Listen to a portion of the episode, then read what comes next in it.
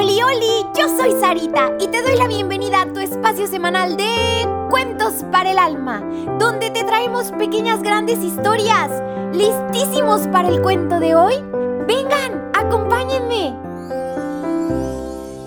Cuarto mandamiento. Honrarás a tu padre y madre.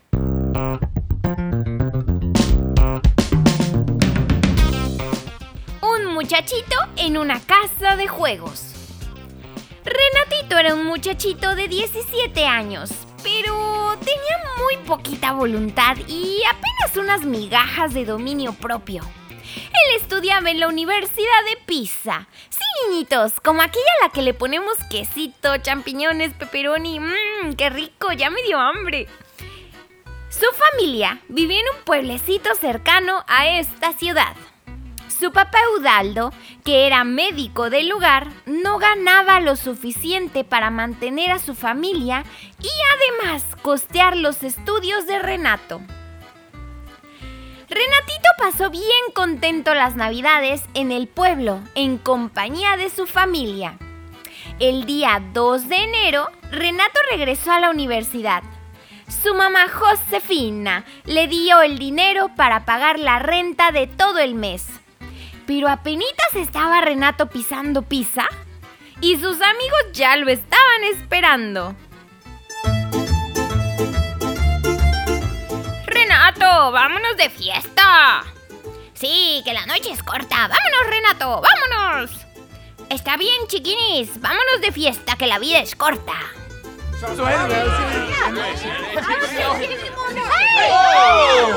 Organizaron entre todos un gran relajo. Recorrieron las calles de la ciudad y cantaban alegremente.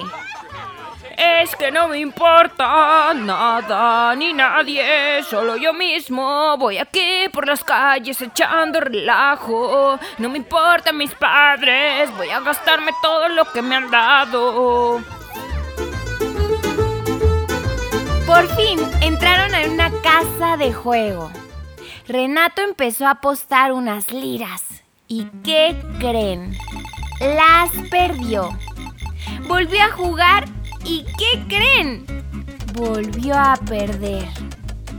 Al salir de aquella casa, Renatito había perdido totalmente el dinero que su mami le había dado para pagar el mes de la renta.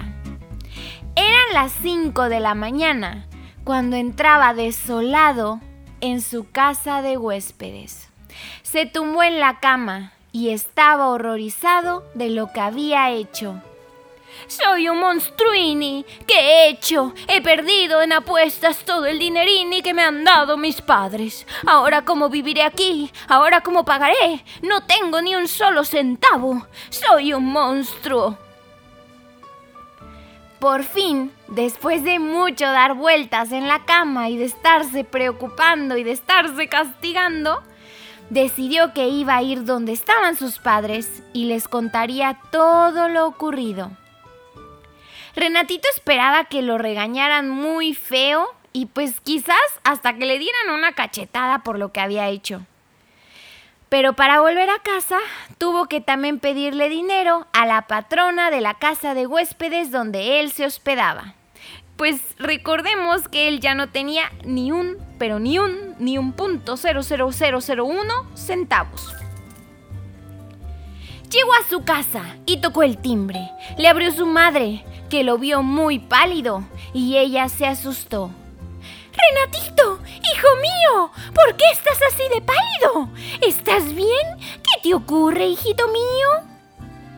Renatito, con lágrimas en los ojos, le declaró toda la verdad. Madre mía, perdóname por favor lo que he hecho. Yo no, yo no merezco ser tu hijo.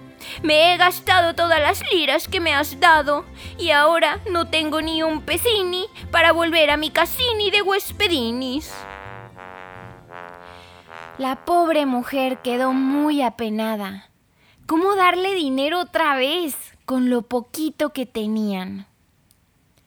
Cuando llegó Eudaldo, el padre de Renato, su esposa le puso al corriente de lo que había hecho su hijo. A la hora de la cena, vio Renato a su padre y le dijo, Eh, Padrecini, buenas noches. El padre, con cierta bondad, claro, un poco serio también, le contestó. Buenas noches, Renato. Ay, Renato esperaba durante la cena un montón de gritos y bofetadas. Dijo, no, aquí sí me va a ir muy, pero muy mal. El padre de Renato comía ese delicioso espagueti que había hecho Josefina y le hablaba en un tono normal y sencillo. Eh, Renato, ¿me puedes por favor pasar la sal? Y también por favor pásame el agua de piña, que tan rica le ha quedado a tu madre. Al ir a acostarse, le dijo. Renato, mañana tienes que madrugar y necesito el caballo. Cuando la madre y el hijo quedaron solos en la cocina, le preguntó si le había dado el dinero de la renta. No me ha dado nada, hijo mío. Renato se levantó al amanecer. Hacía muchísimo, pero muchísimo frío. Ni todas las cobijas de tigre le hubieran aguantado para ese duro invierno. Caía la nieve con fuerza. Así que Bajó y vio a su padre montando a caballo, envuelto en su amplio impermeable para ir a cumplir con su obligación de médico. El padre quedó viendo a los ojos a Renato y le dio un sobre con el dinero que tenía lo de la renta y le dijo lentamente y con una voz suave, Hijo, toma, pero antes de malgastarlo, Acuérdate de cómo lo gana tu padre. Avivó al caballo y se perdió en la oscuridad de la noche.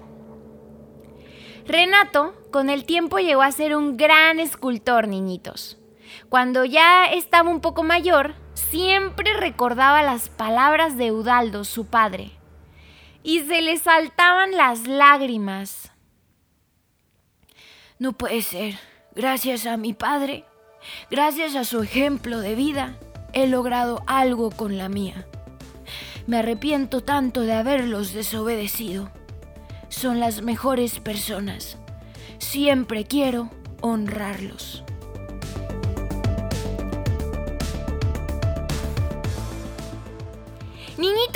Nunca olvidemos el cuarto mandamiento de la ley de Dios, que es honrarás a tu padre y a tu madre.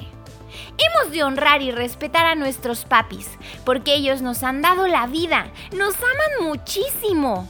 Y tenemos que respetarlos porque ellos son también los representantes de Dios en nuestras casitas.